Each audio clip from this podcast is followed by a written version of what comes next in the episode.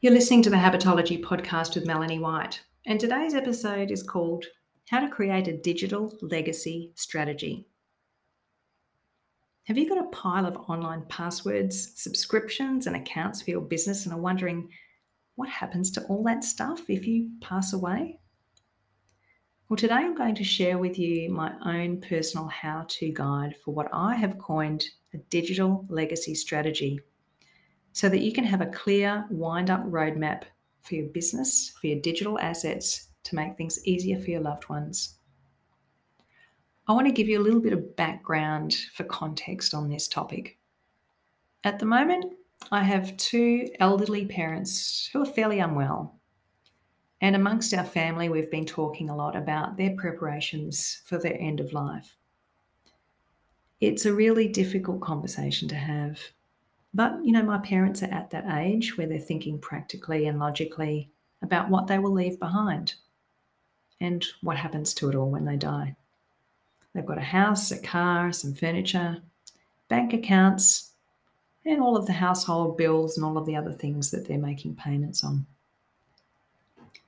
And I was having a conversation with my husband about this, and we got talking about how simple my parents' estate actually is compared with ours and even more so of that generation. You know, my dad's 90 and my mum's 86.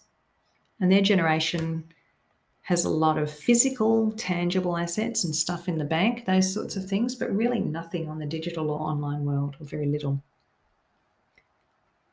I mean, these days, everybody is living in a digital world. I run a largely online business and I have been for 13 years, or 14 years this year, actually. And so there's so much more to think about when one is preparing to document their estate. My husband and I are actually quite different in terms of our assets and our digital footprint. He has a lot of toys and physical goods, whereas I have a lot of online digital assets. A lot are related to my business. He wouldn't have the first clue about my passwords, how to get those assets, how to access them, which ones need to be closed down in the event of my passing, which ones are ongoing subscriptions. And I got thinking about this and I realized that unless I did something, if I was hit by a bus tomorrow, there would be subscription payments coming out of the business bank account each month and annually without him knowing where to start winding all those things up. It would be a huge task for him to, while he's grieving, hunt all of those things down and tidy them up. And let's just say that in all likelihood, we will all get to live to a ripe old age. And maybe there's not such a sense of urgency about this. But it's important, especially if you have an online business and online subscriptions, because as we know, loved ones can be taken away suddenly and without warning in a variety of circumstances. Yes, it's not urgent, but it's very important. It's a serious topic that's worthy of careful thought and attention. More than anything, so that you can be assured that your loved ones know how to wrap up your digital affairs and your digital footprint with ease at a very difficult time for them.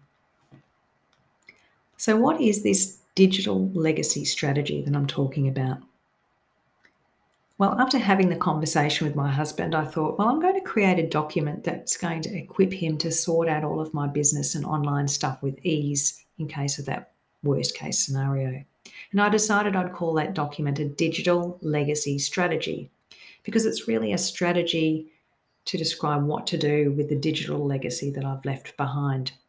So, my digital legacy strategy is essentially a two page document.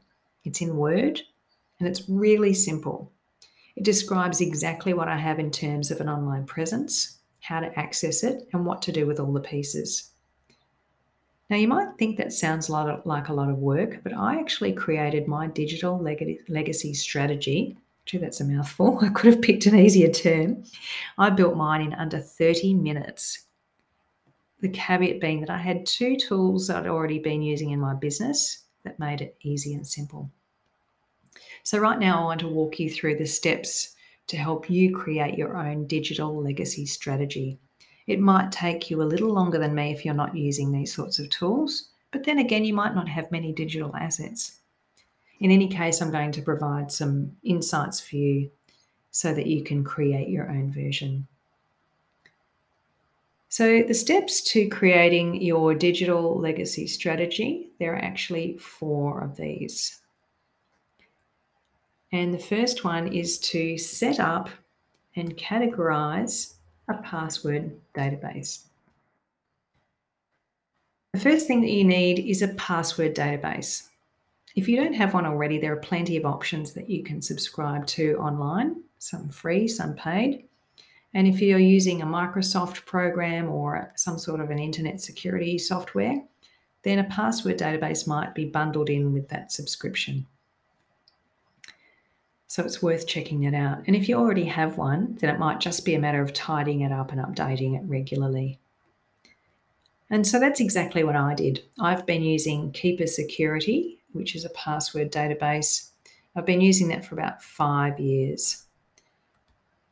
So my first step was to log in and just tidy it up a bit. And how I did that was I created some subfolders within my password database so I could categorize all of my logins for different websites in different categories. So I created four categories in my password database. I had a folder called finance. I have a folder called business. I have a folder called paid subscriptions with auto renew. So they're really easy and they stand out. And then another one that's just general. So the general one might include anything that doesn't fit in the other categories. The database contains website links and login details to different sorts of websites or softwares. So in the financial category, I've got things like my internet banking login details, my PayPal business account, um, my Stripe account, all those sorts of things. So anyone can jump in, well, my husband at least, anyone with the code can jump in and um, see where those things are at and access them and close them down or contact those companies. Um, also, in the business category, I've got website links and login details to things like my ASIC, ASIC login, Service New South Wales, um, also the website where all of the ISBNs for my published books are stored, uh, my self publishing book subscriptions, and anything else to do with business management or the government. You can put whatever you like in yours, but that's what I've got in my business category. Next category is paid subscriptions that have auto renew set up. And this includes anything from any other category, could be finance or business, but I've put them all in one place so they're easy to find. And they're things that have monthly or annual auto payments. So everything in that category, website and login links and softwares include things like my Zoom account, my Xero accounting subscription. That's Xero with an X, by the way. Uh, my Vimeo account. I have an online quiz subscription software that I use. Domain renewals, Dropbox subscription, my Microsoft subscription, Netflix, and anything else paid automatically via digital subscription. So if something happens to me, my husband can immediately go in there and log in and switch all of those things off. Even without needing to shut them down, at least he can stop the money flowing out. And the final category is anything else that's not set to auto renew and will expire itself. So they could be paid subscriptions or unpaid subscriptions that don't auto renew. And while it's tempting to think about, oh, well, maybe I won't put anything on auto renew, it's just simply not possible in many cases. There are so many softwares that require you to have an auto renewing subscription. And if you had it all manually, it would be very inconvenient and take a lot of time to manage administratively. Like all these things you'd have to keep tabs on. So it's much easier to just put all, all your auto recurring stuff in that one folder. So that was step one is setting out setting up or managing your password database so someone else can log in and see all those things in one spot. The second step is to set up a digital asset register. And if your password database is set up properly, and if you don't have any other digital assets like content that you've created or a website or landing pages and that sort of stuff, you might not want to or need to do this second step.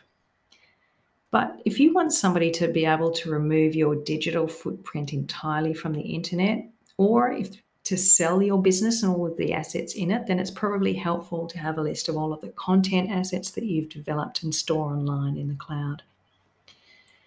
So for me, I have lead magnets, I have podcasts, I have a YouTube channel, and a whole bunch of other stuff. And so by including a link to my digital asset register in my strategy, my husband can easily see the extent of my whole online footprint. And as I mentioned, he could pass it over to somebody if I wanted to sell the business in the event that I pass away. Or he can just simply close it all down. It can be a time consuming step, but if you have a clear register of everything set up, it's a matter of just maintaining it and incrementally adding to it, which is a small task to do each week. As I said, it's optional. Step number three is then to write your strategy. And the strategy is, a, as I mentioned before, is a high level summary of steps one and two, along with some instructions on what to do in the event of something happening to you. It's totally up to do up to you what you put here. Like you could create some really explicit instructions for what you want to have done to those passwords or those digital assets, or you could give some options so the other person can decide at the time. In my case, I would prefer that my husband has the option to do what he thinks is best at the time rather than forcing him to sell my digital assets or not. Because I don't know what sort of circumstance we would be in at that time. At the simplest level, I want to know that he can easily get in and turn off automatic subscriptions and close down my footprint if he wants to. And so that's really it. It's just this two page short summary of what I've got and how to access it. Step four is important, and that's creating access to the document for your next of kin and to update it regularly. So, the way I've done this is I've saved my strategy in a shared digital folder that my husband and I both access regularly for keeping in a household budget. But of course, it's no use just leaving it there and forgetting about it and having it become out of date.